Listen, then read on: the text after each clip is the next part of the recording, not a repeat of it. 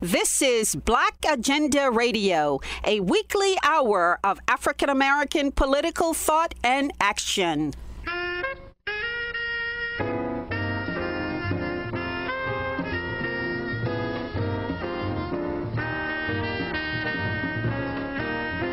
Welcome to the radio magazine that brings you news, commentary, and analysis from a Black left perspective.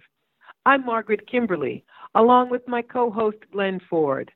Coming up, will a Joe Biden administration be an ally of the Black Lives Matter movement? Two of our guests say most emphatically no. How can the grassroots Black movement for social justice bring real power for Black people?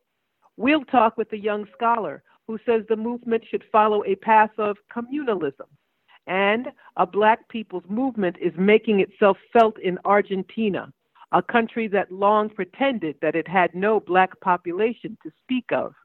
But first, Joe Biden and Kamala Harris pulled off a cliffhanger victory over Donald Trump last week, largely on the strength of black voters.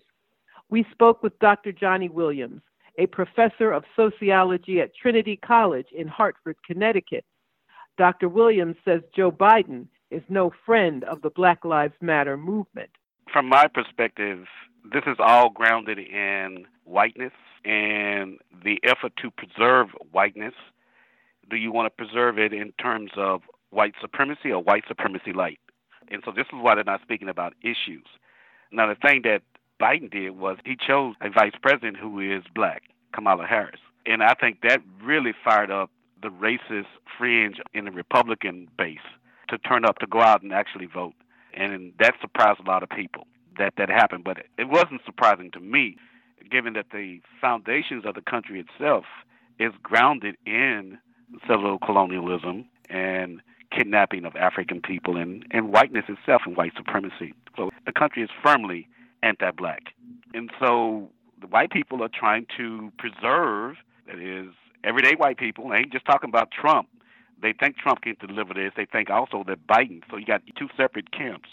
You got the liberal white people, the do good or feel good kind. You got the conservative white people who said, I'm all in it for me, narcissistic and so forth. And, and the same thing goes on the other side. They're narcissistic too, they're liberals and so forth. But they're trying to be a little bit more kindler and gentler killing of you, of black people and indigenous people and so forth, right? By putting out these candidates who basically have no agenda but to preserve whiteness and the advantages that go along with that.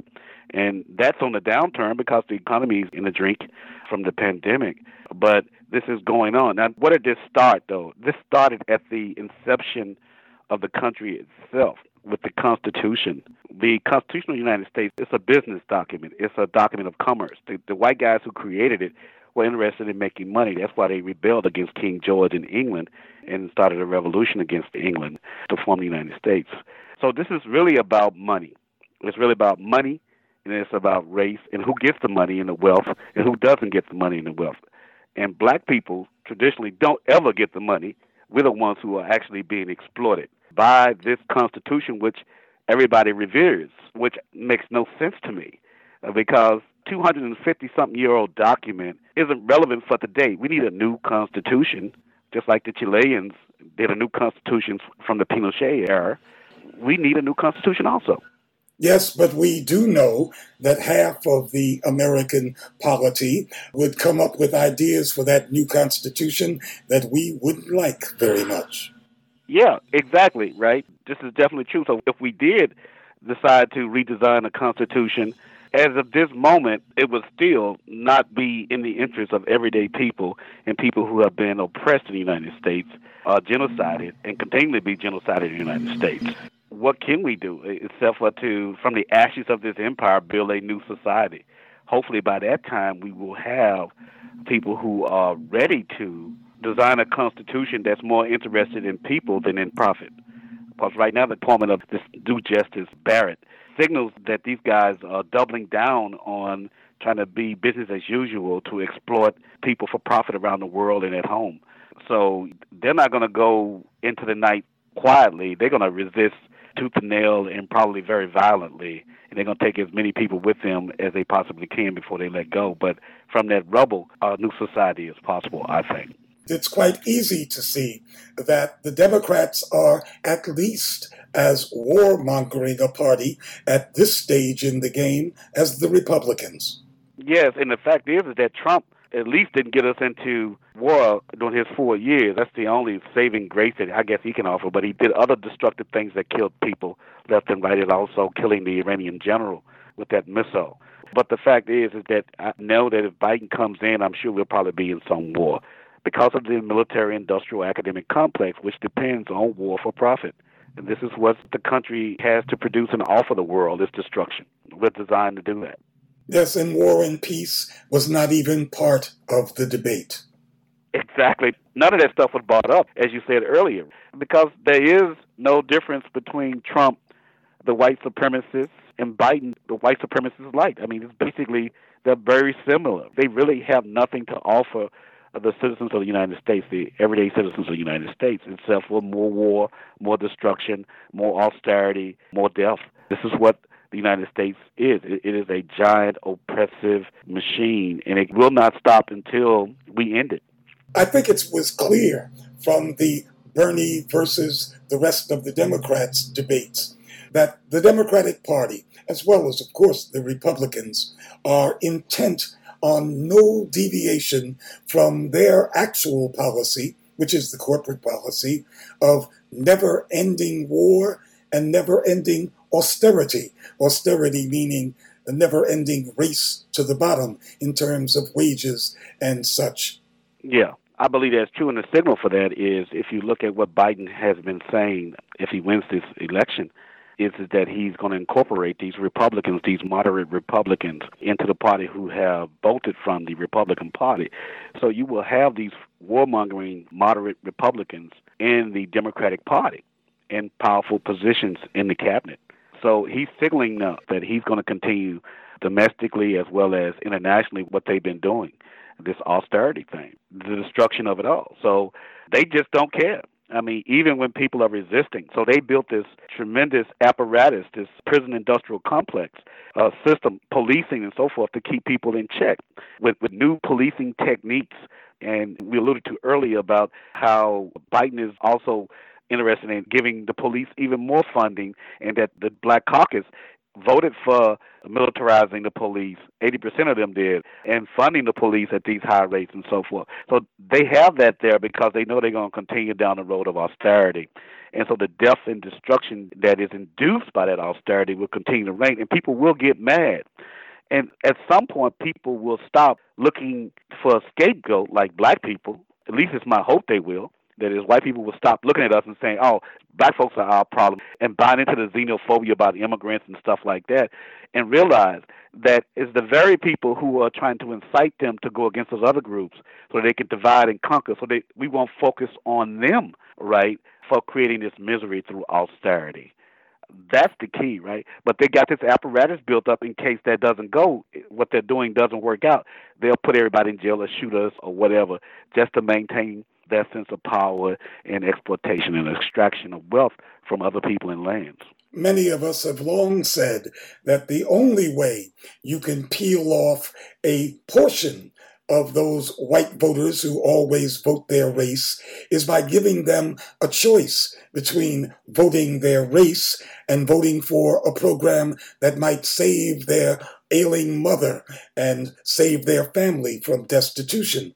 But the Democrats don't offer such a choice, and the default is for those white people to vote their race.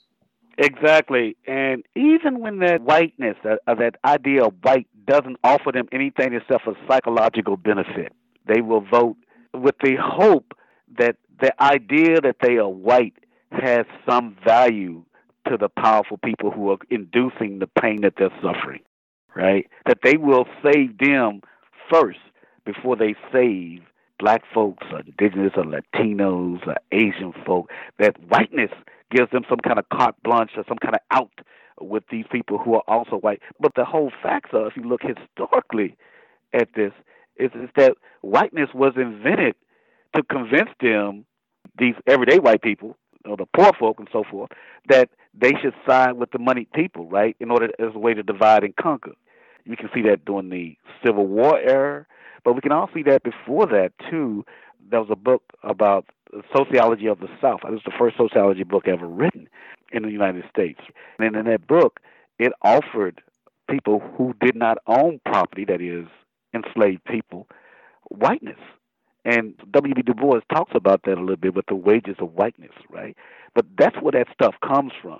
And these people are believing in that, and so they buy into it. So, as I said, I was hoping that white people would run away. I thought Donald Trump was terrible enough for white people to run away from whiteness, but actually they ran to it, which tells me that we are in serious, serious trouble in this country but, Doctor, mm-hmm. they ran to it in even larger numbers than in 2016 in the absence of any pledge by Democrats of Medicare for all, which most of the deplorables also want, or mm-hmm. any of the other supermajority issues that Biden yeah. has rejected that Sanders put forward. Yeah, I mean, look, I mean, they don't want to go that way, right? But Trump doesn't want to go that way either. Republicans don't want to go that way either. These two parties are playing with each other, playing off each other, and so forth. So Biden, if the Republicans hold on to the Senate, it appears they will, he would use that and say, "I can't get things done for you guys." But the fact is, is that they don't want to offer that anyway because they ain't interested in those people. I mean, they're interested in making profit off of their illnesses that they suffer and so forth. They don't want to give them anything like it. They're interested in making the money, no matter how much it hurts everyday people, right?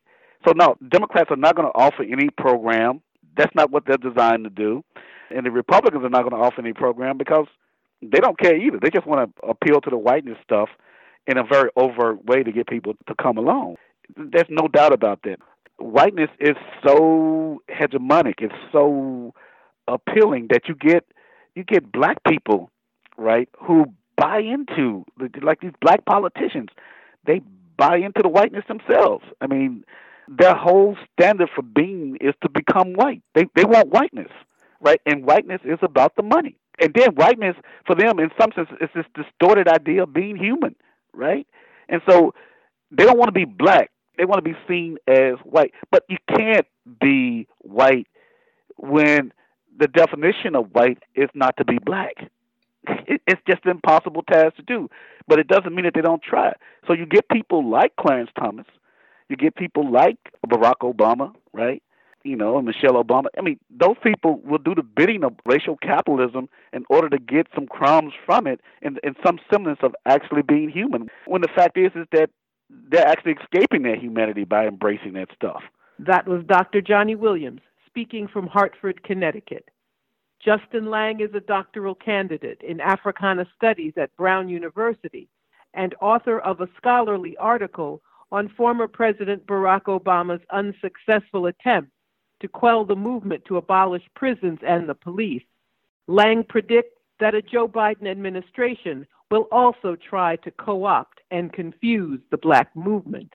The Democratic Party has used the language of law and order just as much as the Republican Party has tried to crack down and has rhetorically cracked down against any type of quote unquote violent revolt anyway. And so I'm expecting us to see the same type of tactics. And I think as far as folks that are consistently engaged in this kind of work are aware of that. I think folks who aren't consistently engaged in this type of work, Biden could present itself as a way of making things a bit professional. Even in a recent speech that President Obama gave, he said one benefit of having Joe Biden in the office, you don't have to think about him every day. And I think that's exactly the point of trying to, again, maintain the same state of policing and just make it seem a bit less repressive on the surface. In the wake of the rebellion in Baltimore back in 2015, we saw that federal prosecutors moved in with massive indictments, sending some folks to jail for a very long time. That was under Obama. We saw the same kind of federal response under Trump to Black Lives Matter demonstrators. So, where is the difference in terms of the hammer that comes down on protest? Yes, I've been following a few recent projects. The Associated Press and The Intercept have put out a few different articles around this recent federal crackdown and these trumped up charges of protesters, especially from that first week, but also throughout the entire summer. There was a quote that there have been almost as many federal anti riot charges this summer as in the past 30 years.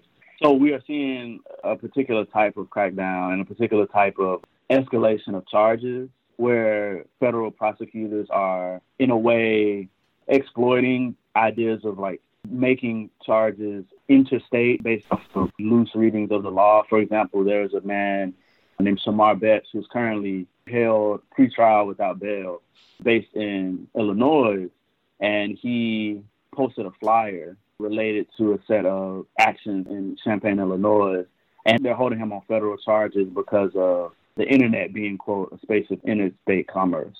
And so that's what we're seeing right now.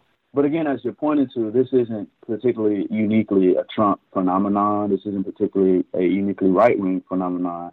And this has happened through the Obama administration. And again, Joe Biden and Kamala Harris are using the same language as Trump and in many ways are trying to position themselves as desiring to maintain order in a even more repressive fashion. So I don't see any difference between the two parties on this front. And I think we'll continue to see the same thing in terms of how protesters are being responded to. So I think this is a particular way of, again, refusing any distinction between the two parties on this front and also thinking about a way of bringing attention to political prisoners because these protesters in this context are political prisoners at the same time as different movements have been bringing heightened attention back to long-term political prisoners, for example, like Jalil Muntaqim and others. So I think this is a point where folks can rally around in terms of resisting the state and how they're incarcerating people engaged in these forms of actions right now. If the next president is Joe Biden with his black vice president, there will be lots of sentiment in the black community to give them a honeymoon, to give them time, to put a moratorium on protest. Do you think mm-hmm. that the activist movement will agree with those kinds of conditions? Yeah, I think there's definitely multiple strands of political activity at play. Different black organizers that have been doing work around the election while also doing work around policing and building power outside of state institutions that have, you know, clearly stated that we are going to continue this work no matter who is in office. I think there's a lot of folks who are thinking about Biden potentially creating a easier ground to organize against, which I think we'll just have to see how that plays out. No real difference in activity and treatment of black folks under Democrat and Republican national regimes. And then we see states who are like primarily blue in terms of votes, very democratic places where, you know, police violence is happening, where there's already democratic leadership in terms of at the local level. So I think it's about continually to make those connections. People are seeing in this process how Biden came to be the nominee versus Bernie Sanders, for example. I think a lot of people are losing faith in the Democratic Party as well. And so I think it's just going to have to draw on that continued like disillusionment with the party to keep agitating the folks that might see a sigh of relief in this moment. Along with abolition as a language that a lot of people are taking up, I think it's been fascinating to see mutual aid as a language that people have taken up and a practice that people have taken up. And in relationship to abolition, in terms of how folks are expanding their ideas of like how folks we can take care of each other, particularly in response to the COVID 19 pandemic, but also at all of these different actions. And I think in the midst of these actions that people taking, we're starting to see people try to practice different types of ways of organizing themselves in their community. So I think that's been very interesting in this moment. And I think also one of the strands of this movement I've been particularly interested in is black anarchists. I think black anarchist sentiment has grown a lot, and a lot of people are increasingly linking a, a disillusionment with these two parties with taking up different types of anarchistic practice, whether it be like mutual aid or the types of revolt folks are taking up. And I think as we've seen the particular types of critiques of anarchism coming from both parties, from this, I think that'll be another particularly interesting point of folks to continue to build on is how to connect the mutual aid practices folks are doing, connect the forms of resistance to these radical politics that give folks the ability to continue building outside of state structure. So again, you know, when we run into the problem, as we talked about earlier, of trying to demand abolition and defunding from city council, how are we seeing folks starting to build it on their own as they run into those difficulties? While we have to keep, you know, abolition from being co-opted, also keeping practices like men's mutual aid from being co-opted, because we see, again, another celebrity politician, AOC, recently tried to position her some type of mutual aid thing that she was doing in relationship to the history of the Black Panther Party, when we know that she is not related to any type of politics that the Black Panther Party is doing. And so making sure that as we take up these different practices that are connected to the politics of like trying to build dual power and trying to build community infrastructure for folks to both survive and continue the, the fight. That was Justin Lang speaking from Brown University in Providence, Rhode Island. The Black Lives Matter movement has spawned a number of political currents during its brief history. Shay Akil McLean espouses a politics of communalism. McLean is a doctoral candidate at the University of Illinois at Urbana Champaign. He wrote an article for Black Agenda Report on Black health. We asked McClain to explain what he means by communalism. My understanding of communalism extends from, I would say, Kwame Nkrumah's understanding of it, which is he referred he really referred to defining socialism as communalism practiced in the modern present form. And really, it means community practices. So that means that we ultimately are practicing an ethic of care. We take care of each other. And we center our daily lives around sustaining networks and institutions of care. But unfortunately, we live in a society that tells us that those things are not possible or feasible when human history says the exact opposite. And I firmly believe that communalism is something that people of African descent, we know what it is. We've done it every night. We, it's the only way our people have survived around the globe for the last at least approximate six, seven hundred years, given the context of the quote unquote rising of the modern state. The only way that we have been able to survive is by practicing different forms of care that are way beyond what we see as different forms of like European ideals around the home structure, the nuclear familial unit. Like, we don't generally practice things like that. We're used to having whole communities where people work together, blocks within neighborhoods where people all know each other and know one another across generations, and make sure that people eat, make sure people get the medical care that they need. So I, I firmly believe that communalism, at the most basic level, is about us focusing on taking care of each other, really as a, a basic commitment to one another. Well, that sounds like a kind of self help, but does self help have a vision for the future, for the whole society? And that's one of the things I think is, is, is important because we have to have that understanding of what will we do in the interim and what do we want to get in the long run, right? And I firmly believe that the work that has to be done in regards to practicing communalism is, in addition to that, is of course political education in a, particular form of reimagining what it is exactly that we do want. It may have been Cabral who made the statement that we're not going to defeat imperialism by throwing insults at it. There's a lot of work that has to go into actually having a conversation about what kind of world we want to live in. And I think that that kind of work is actually connected to communalism, but in more of an internationalist perspective. That then expands the conversation out into what kind of a world do we want to have beyond what we have seen with respect to imperialism and colonialism. That requires us moving forward to kind of like articulating, understanding our current situation as well as our people's history with regards to like how is that situated as part of the colonial system. Because that's one of the things I think is really interesting about some of the more popular political narratives about the conditions that people of African descent in the United States deal with, and even beyond just the U.S. as the primary focus of the, the diaspora. It, a lot of the conversation about colonialism being central to the situation has kind of fallen back for a number of quote predominant groups. And it's really interesting to see, especially given the context of some of the same theories that people espouse to and utilize to to to make sense of what black people experience because a lot of the words in the theoretical frameworks they're utilizing they come from pan africanists like du bois and kwame ture and charles hamilton. And but some of that understanding of the colonial situation has been lost for us.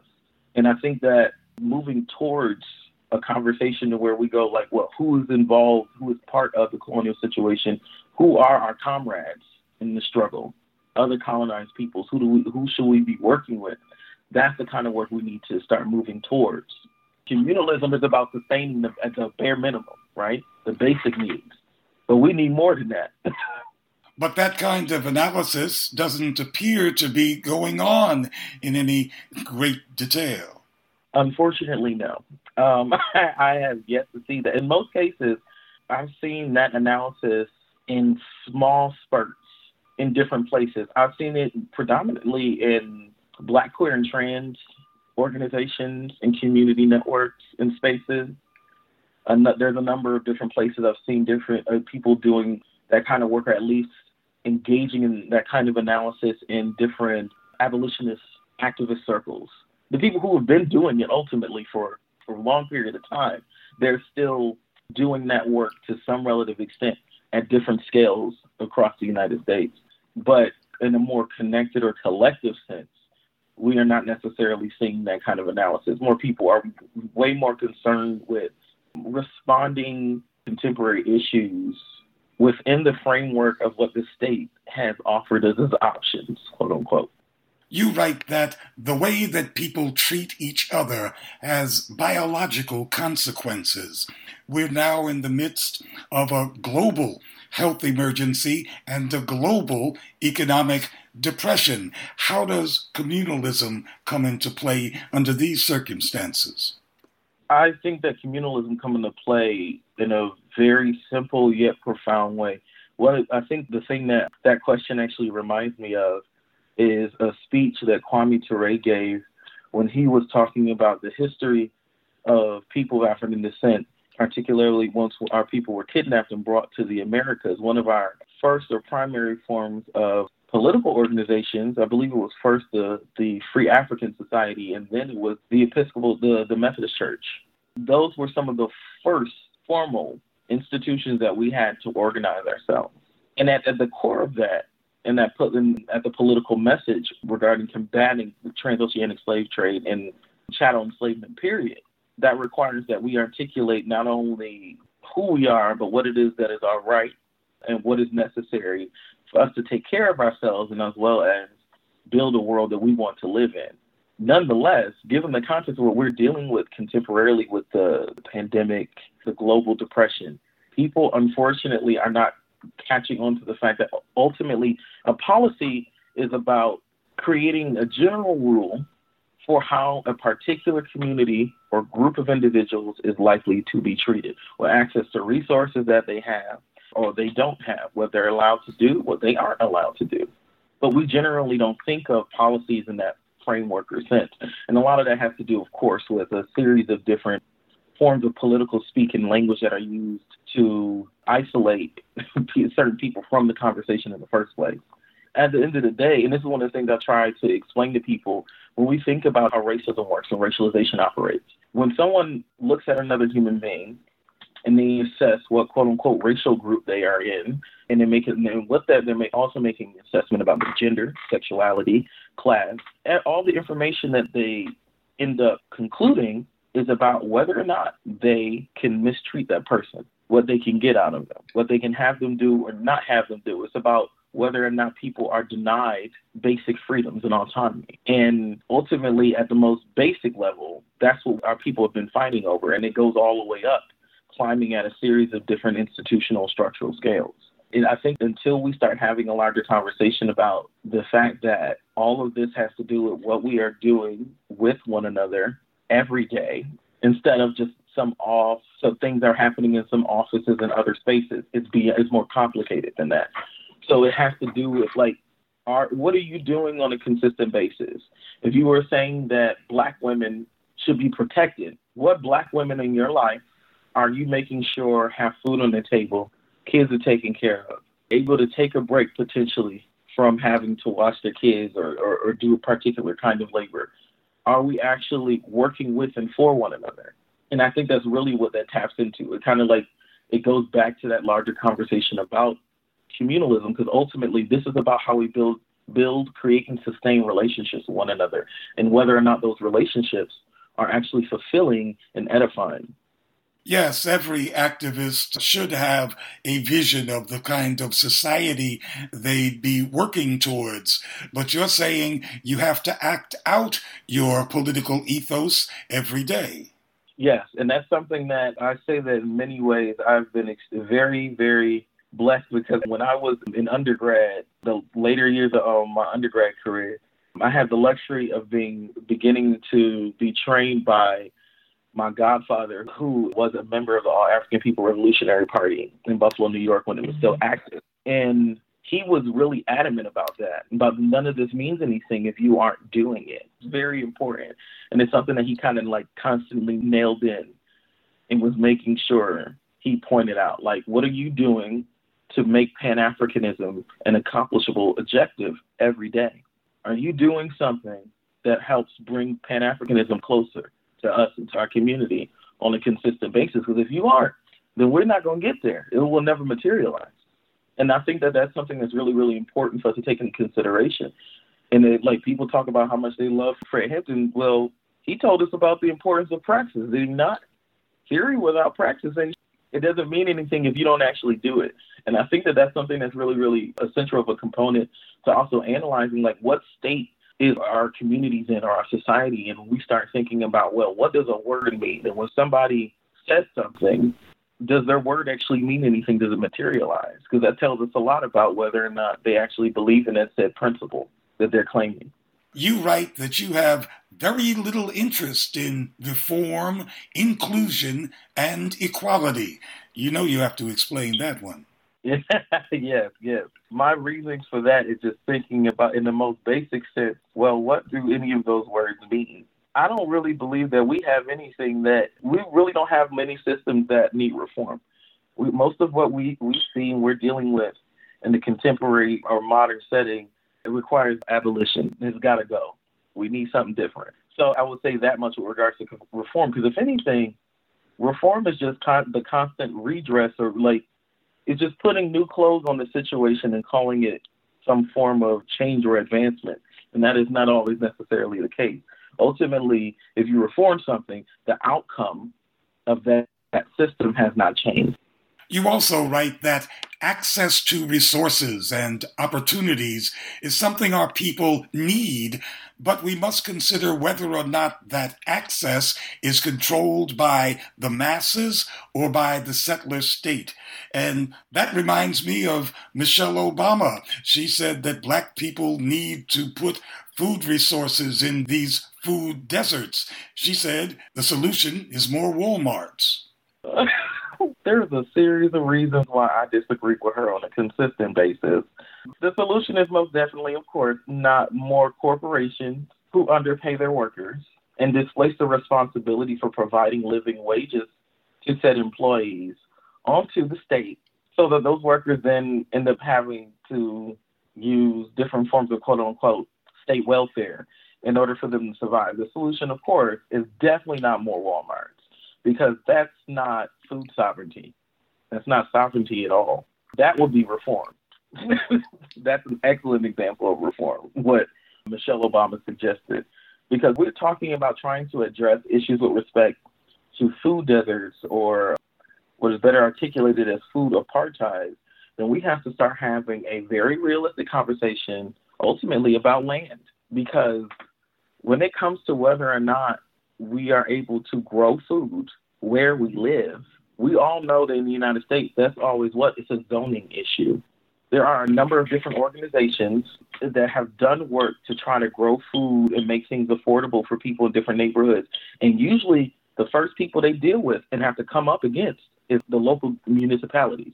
And it's setting it up so, oh, well, you can't grow any food in this area because this belongs to the city or this belongs to the state or you're not allowed to do this with your front lawn. So ultimately, the conversation we need to be having, and in my opinion, I always tell people this: I really don't believe in, first of all, asking white people for anything because I'm not going to ask. That's one. Not when they stole everything. Two, they stole it. So why are we asking them? If anything, we should be working with local indigenous people with regards to finding different ways to move towards having functioning food systems that can provide resources to people at a series of different local scales. It will never be a large corporation that exploits people ever. That will never be a solution. Walmart and the Waltons, I'm not going to say they're Negro. They never were interested in it, and they will never do that. And this relates directly to the term sovereignty, which you use a lot. Yes, and really, ultimately, it's a larger conversation about power, and not just simply, not just simply power. It's a larger conversation about well, the state, because generally, when we think about the sovereign, we're thinking about the authority of the state to govern itself or to govern, quote unquote, another state. But ultimately, this is about authority and power and where that authority and power is located. If it is not located in the masses, amongst the masses, we are going to have a problem. And that's the reason why the idea of the, the reform that we can just shift, uh, well, you know, well, the state, well, we don't need the state deal. We just need more Walmarts to come in. This private corporation will solve this problem. You're moving the power and the authority to another group that is not the masses. You're just replicating the problem over and over again. And I think that's one of the things that ultimately we have to start having larger conversations about.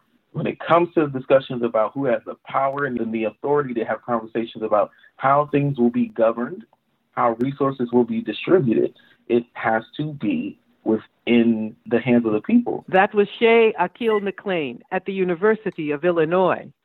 The South American nation of Argentina, like the United States, was founded on the dead bodies of native peoples and the labor of enslaved blacks. But for centuries, Argentinians have pretended that its black population has died off. Erica Edwards has written a book that explains how black Argentinians are resisting being written out of history. It's titled Hiding in Plain Sight Black Women, the Law, and the Making of a White Argentine Public.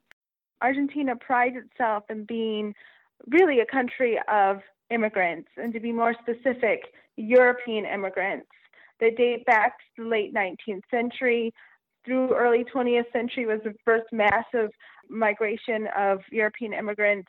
And then again, after World War II, we saw another large mass of European migration also then came during the 1940s and 1950s, roughly at the end of World War II.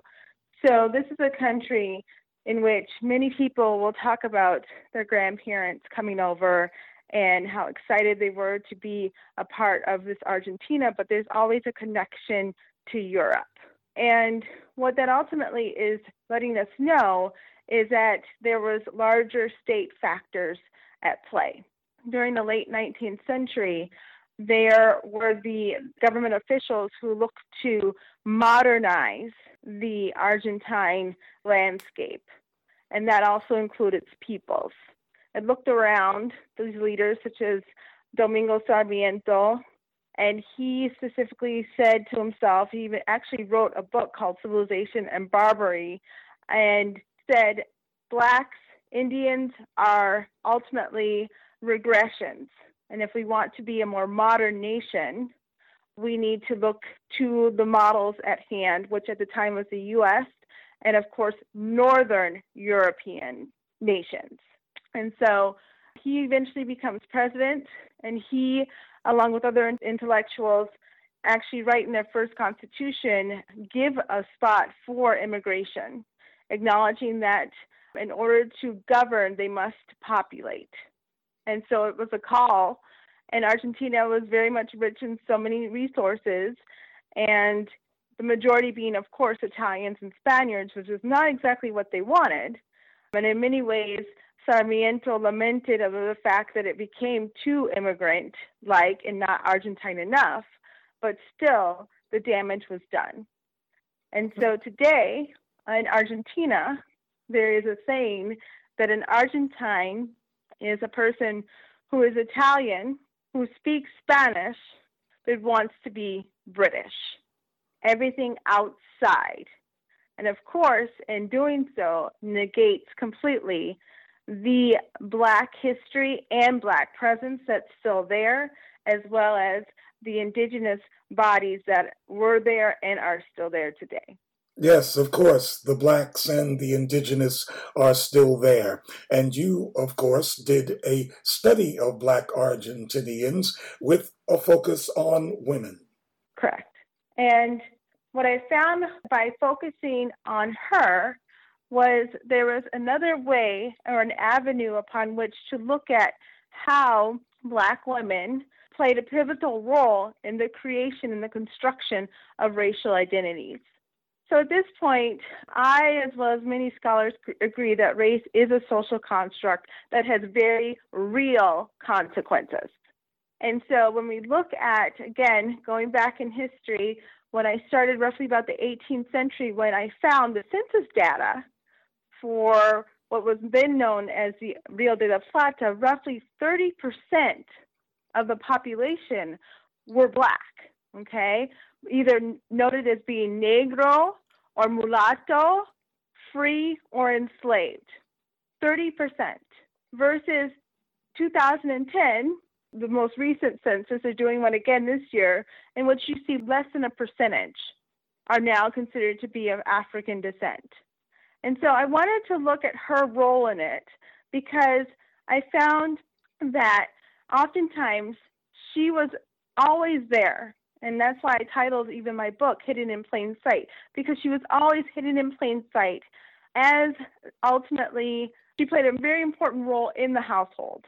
The way she loved, the way she labored, the way she lived, all dealt with how she strategically found ways, and in many ways collective ways, to make her life better and or that for her children. And in doing so, she saw what choices she had. And in many ways, it was to seek levels of emulation to become either a Spanish woman or at times an Indian woman. And in doing so, it was difficult at times for me to say, wow, I can't believe she would do something like that. But then I had to remind myself this was the time frame that she was living in. And as I still see today, black women will do what it takes to take care of her and her own. And that's what I kept seeing. And so by watching how some of them successfully were able to make that transition, that's when I found that she wasn't a victim, but rather she was very strategic in how she maneuvered these legal and social levels of discrimination to seek out a better life. And through that process, I noted not only her as an individual, but also from the state level. So, looking at government officials, ecclesiastical officials in the city of Cordoba, they too were also at play in terms of institutionalizing whitening. And so we almost see a parallel march towards whitening happening. And that would then lead to later on as I mentioned later on in the 19th century, then this final push with European immigration.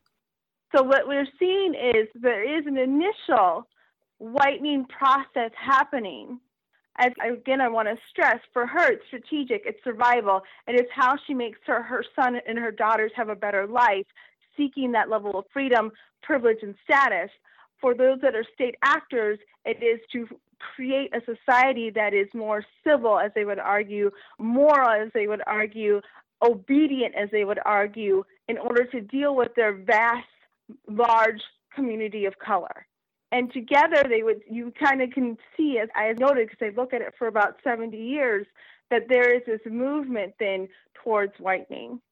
Yes, you're describing people who are adjusting to, in some kind of way, this national Argentinian project of black erasure. But at what point does it stop and we see black people expressing their own selves and not trying to hide the black part of their identity? The great news is that it has stopped and it has really now become a reversal roughly within the last 30 years. Since the 1980s, we start to see a shift but it's really within the last 20 years that we have now seen these descendants of slaves come forward, in many ways out of hiding, proclaiming their pride in being black. And it is now an exciting moment as I continue to go back to Argentina to see the black activism really taking hold. The fact that there was even a question in 2010 on the census was because of black activism and scholars and they made sure that they start to be counted, and they are going to continue to do that. Another thing that has happened is now we have more blacks, African descendants that are educated, and so they are now lawyers. They recently created OAFRO, which is an organization specifically that is geared towards providing legal aid to African descendants specifically those that have recently immigrated from Africa, there's actually a community from Senegal that have really suffered under the pandemic, and they are really trying to help them, many of them being undocumented, so they are not able to get government assistance. And for many of them, their livelihood was being a street vendor, which you can imagine in this pandemic is just not possible. And so we're seeing that Black activism is also then coming forward and legal aid as well as being counted. And finally, one of the other pushes that have happened is that within the last 10 years, there is now finally a day created called uh, Day of Afro Argentine Culture. And this day is celebrated on the 8th of November of every year. And it's being pushed more and more every year as been about five years, I would say, that it's been created, 2013 to be exact, so seven years, in which now they make that day really the full week, a week to celebrate Black history and make it visible. The 8th is important because that is a day that commemorates the death of Argentine hero named Maria Remedios del Valle. And she had fought in the wars of independence, shot six times, was able to make it back to her home, and then because of the white generals, imagine that, that advocated for her, she was able to get a pension. She is today known as, this is a black woman, by the way, a mother, the black mother of a white nation. So you see in various facets, whether it be cultural, legal, or even just accounting and making sure they're visible on government official census data, that yes, there is being a push specifically during this generation, and that's what makes it very exciting as we move forward. Well, you know, we have experience in this country with white folks venerating dead Indians, as we call them, people who no longer represent a threat. But you're talking about an Argentine black society that is newly assertive.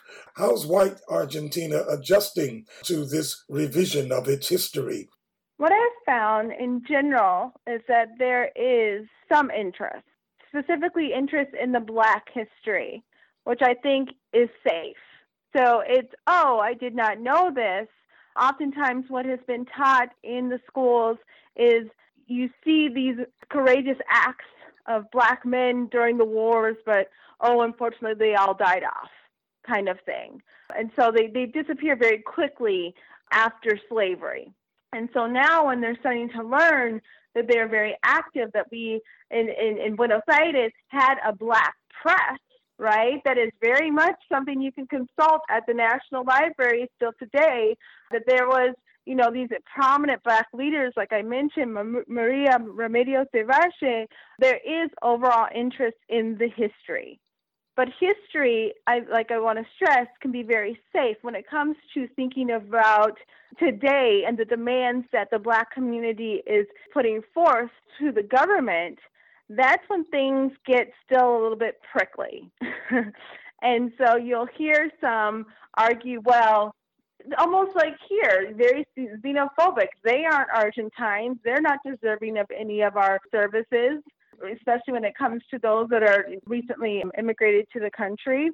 Or you'll hear people say, well, you know, history shows yes they were there but you know we are a melting pot right so we don't have discrimination we don't have those problems like the united states uh, these killings for example of, of black men right now in the streets in their minds it's never happened to us if you ask some black Argentines that have been harassed by the cops, however, they are very much connected with our movement right now and they see it and actually it's it's allowing for them to speak more about their own abuses by some of the police in Argentina. So yeah, it's interesting again how safe history can be and oh I didn't know that that's interesting but as far as right here and now they aren't going to get anything that I can't get. And so it's, it's that's what I'm starting to hear more and more as black activism becomes more visible well, all of that sounds quite familiar, and I guess that's logical because the U.S. and Argentina are both white settler states. Yes, in, in many ways, you can see that the parallels of the United States and Argentina, especially in Argentina, where you have a community that first and foremost continues to just fight for their own visibility and in saying that they were not just arrived, but have always been there. And I think that is important to stress too if we start to think of at least somewhat of the differences between the plight of black peoples in Argentina versus the United States. They, in many ways, are a few steps behind because they first have to at least have the government and the people acknowledge that they just recently didn't come here. So many of them, as they would argue, have to people will see them and say, "Oh, you must be from Brazil. You must be from a Caribbean country. You must be from an Andean country." And they have to sit there and say, "No, actually, I and my parents or my grandparents or in some cases that are slave descendants have always been here. We are Argentine because they would say something like, "Oh, you're you speak really good Spanish," and so they they're just shocked at that. And so, yes, you see how white supremacy very much so has constructed Argentina to the point where they do not want to see, in many ways, the diversity of their country. And so, yeah, yeah, I definitely agree. It's, it's, it's a process that these black activists have taken hold of and will continue to fight for as they continue to grow. However, I do see that the pushback will also become stronger. And that is something I worry about for them. But at the same time, I remain very supportive of their efforts. To a little bit more about Black women, one of the things that I think I want to stress about their involvement in the construction of race is the love that they had for their children and what they're willing to do for their children. And I think it still speaks very much when we think about these murders and these killings that have happened recently. And I think of the mothers that are suffering so much.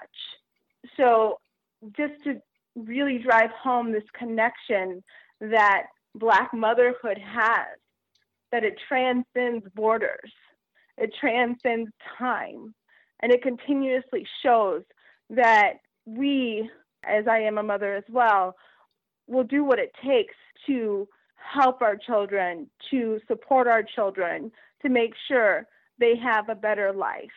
And when you see that it is, doesn't come to fruition, as in the cases of these these recent horrific murders, it really just it breaks my heart.